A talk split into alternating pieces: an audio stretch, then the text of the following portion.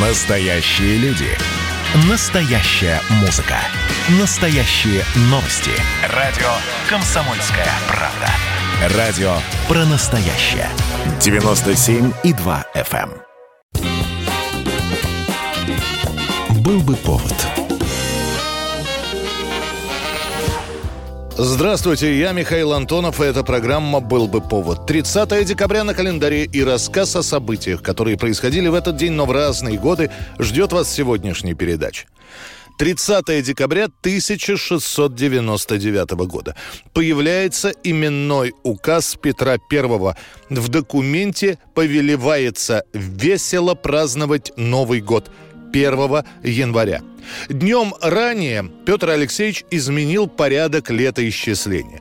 Вместо прежнего введения лет от сотворения мира счет стал идти от Рождества Христова. Таким образом, 1 января 7000-2009 года превращается в 1 января 1700 года, и Россия переходит на юлианский календарь. Согласно указу Петра, празднование Нового года, которое царь назвал добрым и полезным делом, следовало отмечать особым образом. Ворота домов знатных людей, как духовного, так и мирского чина, полагается украшать сосновыми, еловыми или можжевеловыми деревьями или ветками. А чтобы было хоть какое-то единообразие, Петр I предлагает посмотреть, как украшены дома в немецкой слободе, а также у здания гостиного двора. Всем остальным, то есть людям скудным, согласно указу Петра, необходимо было поставить хоть по веточке еловой для украшения дома. 30 декабря 1916 года в Петербурге на мойке во дворце Юсуповых убивают Григория Распутина. В последний год царского правления Григорий раздражает уже большинство. И не только простых людей, которые наполняют Петербург и Москву слухами, что, дескать, Распутин спит с царицей, пока царь на фронте. Его влияние распутинское просто бесило дворянство, которое видело в старце так называли Распутина, угрозу, в первую очередь политическую. И вот, втеревшись к Распутину в доверие, Феликс Юсупов, а также великий князь Дмитрий Павлович, депутат Государственной Думы Пуришкевич и офицер британской разведки Рейнер решают Распутина убить. План был очень простой – отравить. Для этого были куплены пирожные, которые Распутин очень любит, в них кладут цианид. Однако то ли яда оказалось мало, то ли не подействовал он так быстро, как этого ожидали заговорщики, но Распутин не умирал. Сидел за столом и пил Мадеру. Тогда нервы Юсупова не выдерживают, и он стреляет Распутину в спину. Она не придет! Она мне жена. Ты не смеешь на нее даже смотреть. Холопское отродье.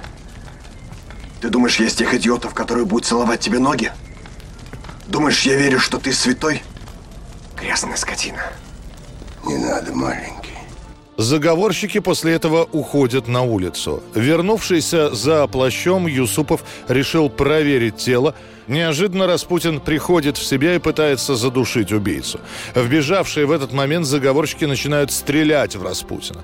Приблизившись, они удивились, что он еще жив, и начинают после этого избивать его. По словам убийц, отравленный и расстрелянный Распутин все равно пришел в себя, выбрался из подвала и попытался перелезть в высокую стену сада, но был пойман убийцами. Заговорщики связывают Распутина по рукам и ногам, везут к мойке и бросают тело в полынью. Хорошо, что князь Феликс остался дома. Он бы не смог этого выдержать. А ведь холодает, заметили, господа? Да. Может быть, вы утопите этого дьявола, а потом мы поговорим о погоде. Его найдут лишь через два дня, уже в новом 1917 году.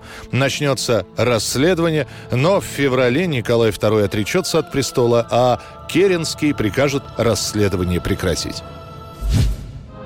1922 год. На мировой карте появляется новое государство – Союз Советских Социалистических Республик, сокращенно СССР.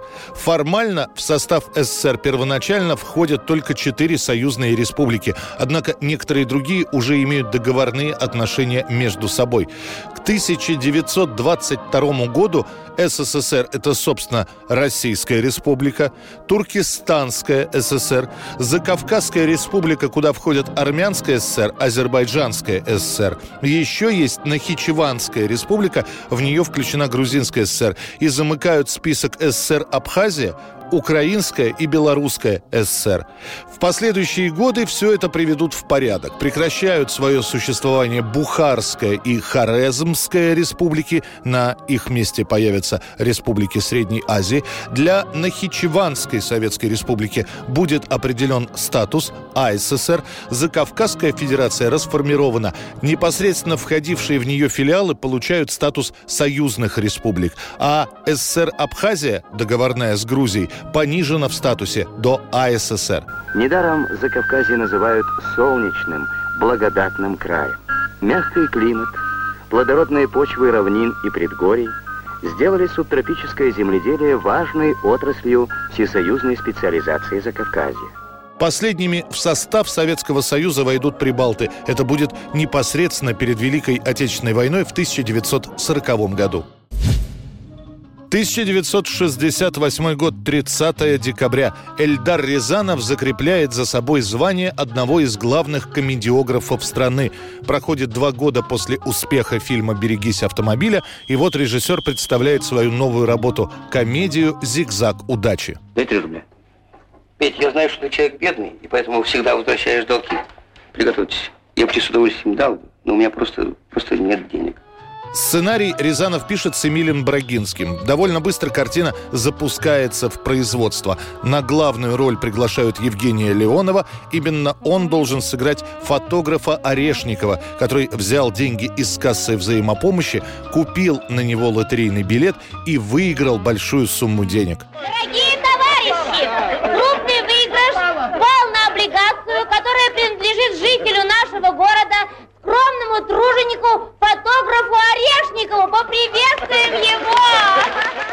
Художественный совет без проблем принимает картину, но с неожиданной критикой на Рязанова обрушивается профсоюз.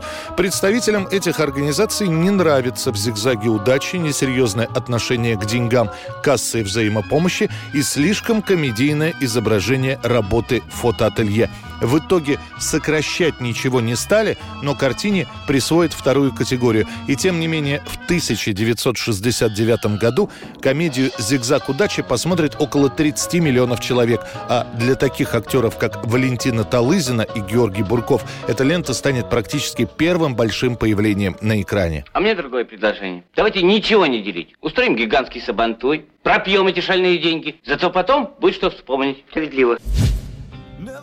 30 декабря 2001 года на вершинах хит-парадов канадские рокеры. Группа Nickelback неожиданно записывает тяжелую романтическую балладу под названием «Как ты напоминаешь мне». В итоге песня окажется не только открытием уходящего 2001 года, но и вскоре получит 4 номинации на Грэмми и войдет в символический топ-100 лучших баллад. Это была программа «Был бы повод» и рассказ о событиях, которые происходили в этот день, 30 декабря, но в разные годы. Очередной выпуск завтра. В студии был Михаил Антонов. До встречи. «Был бы повод»